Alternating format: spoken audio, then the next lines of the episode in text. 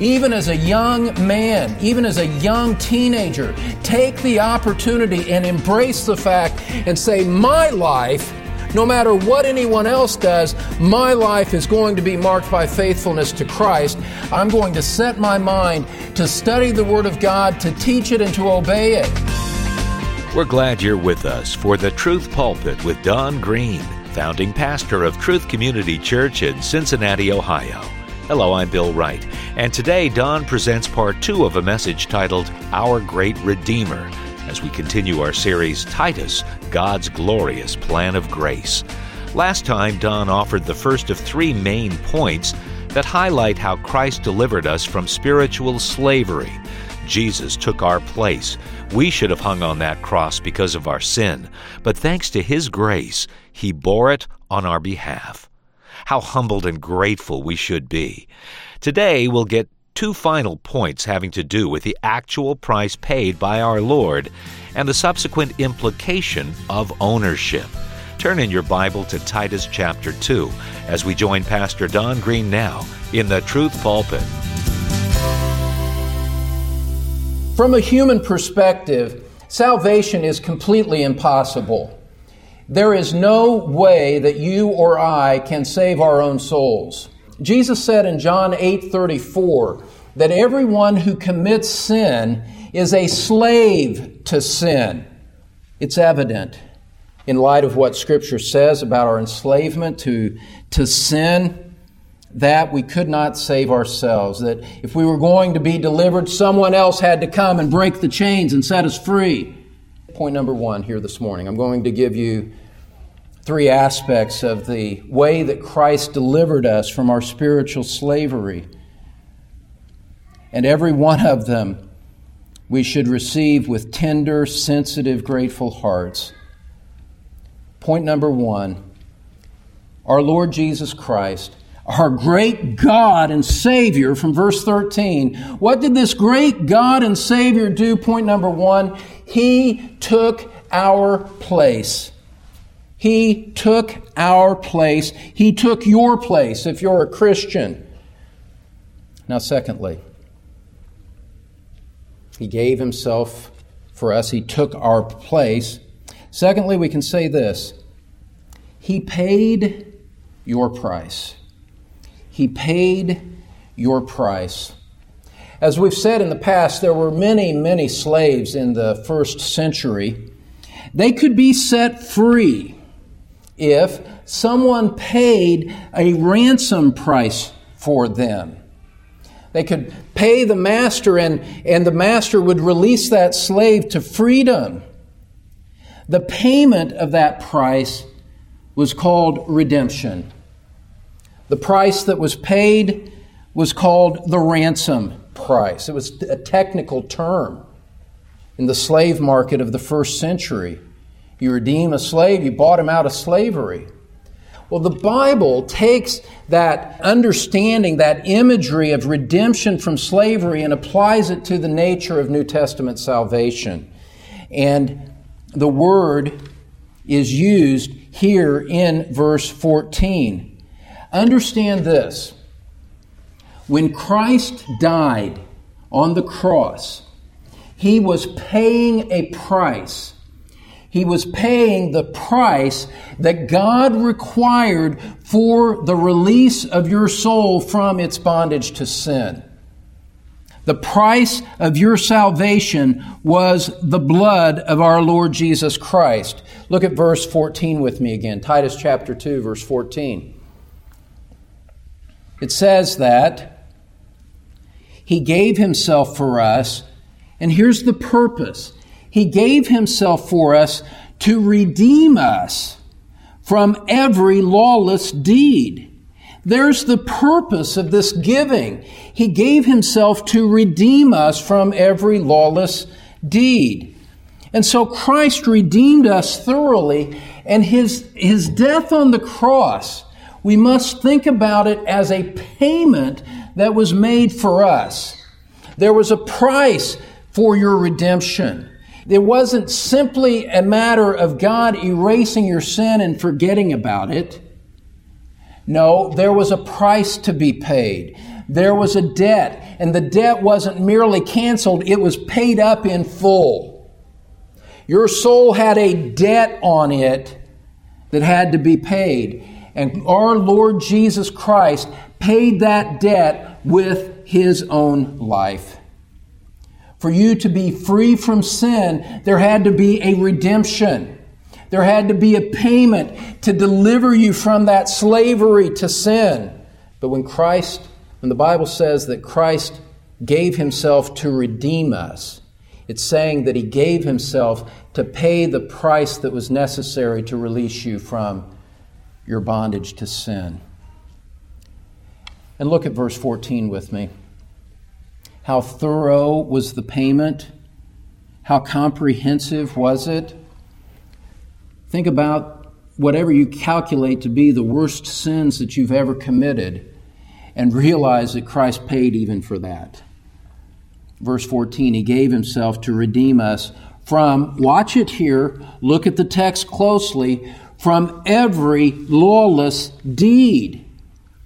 The innumerable sins that you and I have committed against God, the innumerable violations of His law, both in things that we have done and in things that we have not done. Every one of them was paid for in that self sacrificial act of Christ when he went to Calvary. He paid for it. There is no longer any debt that you owe to God because the price has been paid in full. That's why Jesus could say, It is finished. The price, the, as a substitute, He paid it all for us. And there is nothing, there is no sin beyond the value of this redemptive price that He paid for our souls. He covered it all. He paid for every one of your debts against a holy God.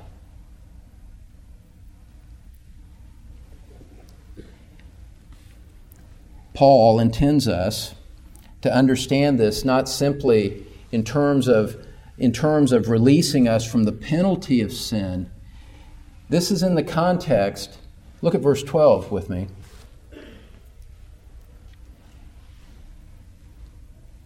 the greatness of the work of Christ is not just in the fact that it releases us from the eternal penalty of our sin. Christ has also redeemed us from the present power of sin. He has bought us out of that dominating power of sin and put us under the dominating power of His Holy Spirit. To be, to be slaves and instruments of righteousness now, not instruments of sin any longer. And what this means is, is that there is no sin in your life that is outside the liberating power of the Lord Jesus Christ. Not one. He has given us the power to overcome sin. It's why He came. Look at verse 12 with me. Let me remind you of what it says.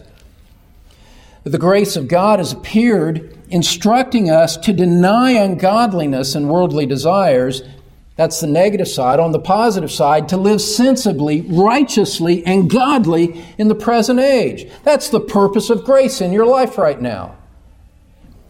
And understand that in his self sacrifice, Christ gave himself in order to buy us out from under that power of sin so that we actually have the power to fulfill what verse 12 calls us to do.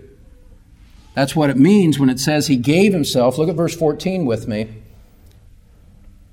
He gave himself to redeem us from every lawless deed. He bought us out from the bondage of those sins and have put us in a position where we now have the power to live sensibly, righteously, and godly in the present age. That's what it means to say that to say as a Christian that I can't overcome this sin is a contradiction in terms. It's an oxymoron. We have the power to overcome sin. Do we struggle with sin? Yes. You know that by experience, and so do I. Does that sin own us uh, like it owns unbelievers? No. There is a resident power within us that enables us to respond to temptation and to overcome it and to live righteously.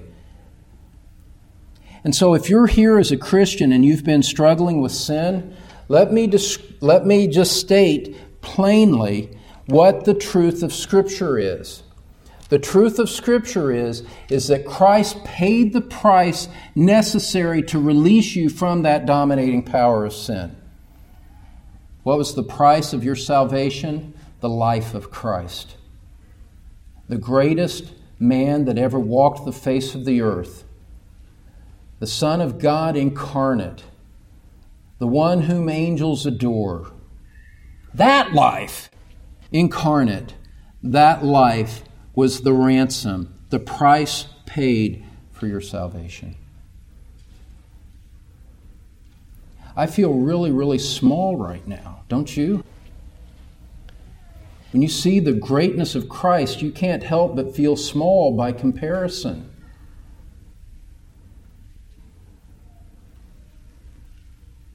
The Son of Man, the Son of God not coming to demand that he be served, but to serve you and me. And so the Bible teaches us, as we think about the shed blood of Christ on the cross, to think about it as a payment being made for the benefit of our souls. And that's humbling because we couldn't, we couldn't demand that. We had no claim on that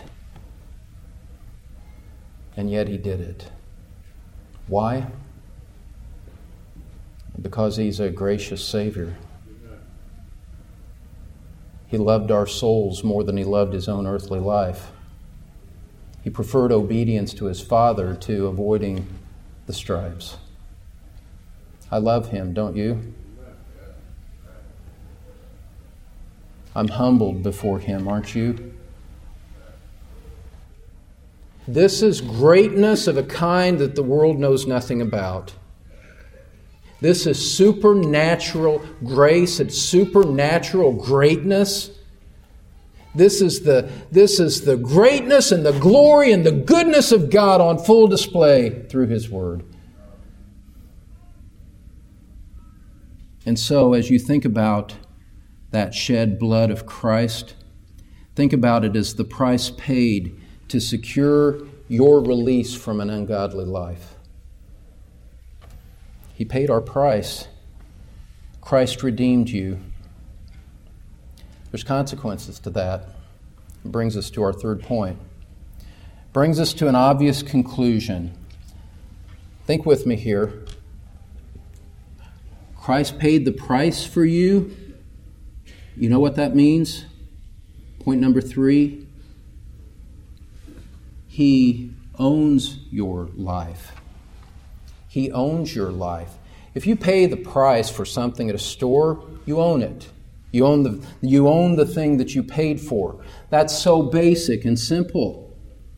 Well, look, Christ is the Redeemer. Christ is the one who paid the ransom price for us, and therefore He owns us. We are not spiritual free agents. We are not free to pursue a life of sin. We're not free to ignore Him. He owns us. He paid for us with the purpose of owning us. We are no longer slaves of sin. We now belong as a slave to the Lord Jesus Christ. That's what this passage tells us. Look at verse 14 with me. He owns us. Verse 14, He gave Himself for us to redeem us from every lawless deed, and here's the side by side purpose from every lawless deed, He redeemed us, and He gave Himself so that He would purify for Himself a people for His own possession, zealous for good deeds. He paid a price to possess you to own you. There is no question about the role of the Lordship of our Lord Jesus Christ in salvation. He is Lord, and those that He saves, He owns by right of purchase, as well as by right of creation. And so we need to think of Christ as the one who bought us and therefore who owns us and therefore has the right to direct our lives.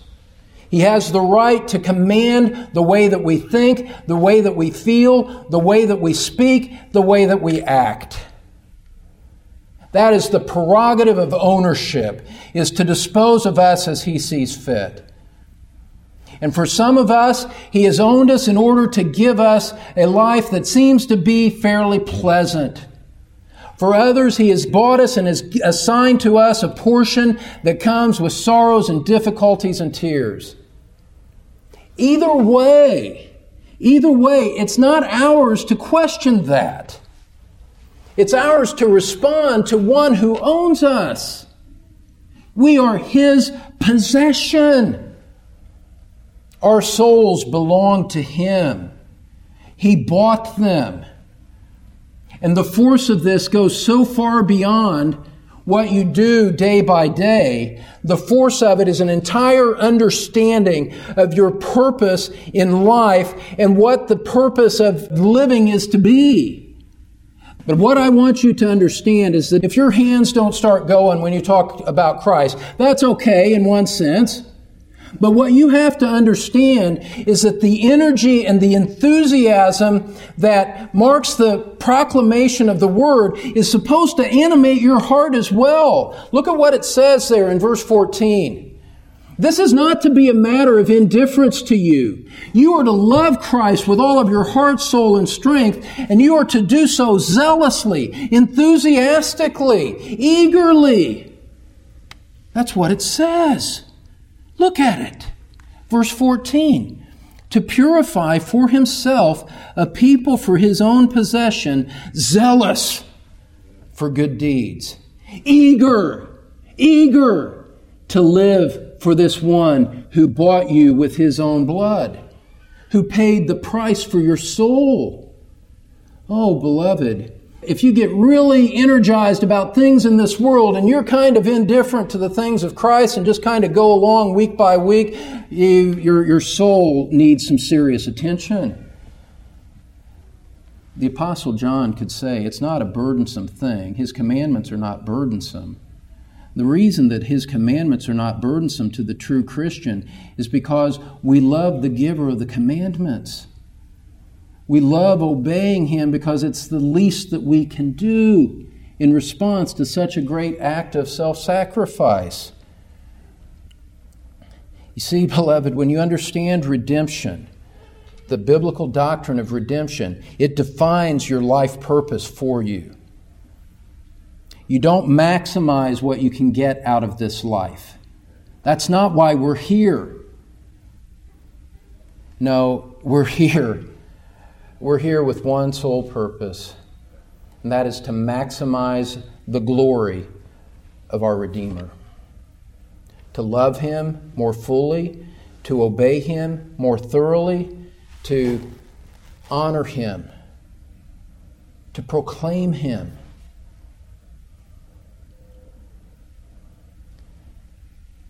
And when I think about these things, I can't help but find myself confronted with the with the earthly things that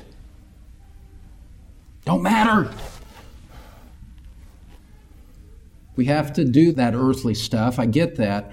But look, you should have it in such a perspective that you see the glory of Christ surpassing anything that you could do or get in this life.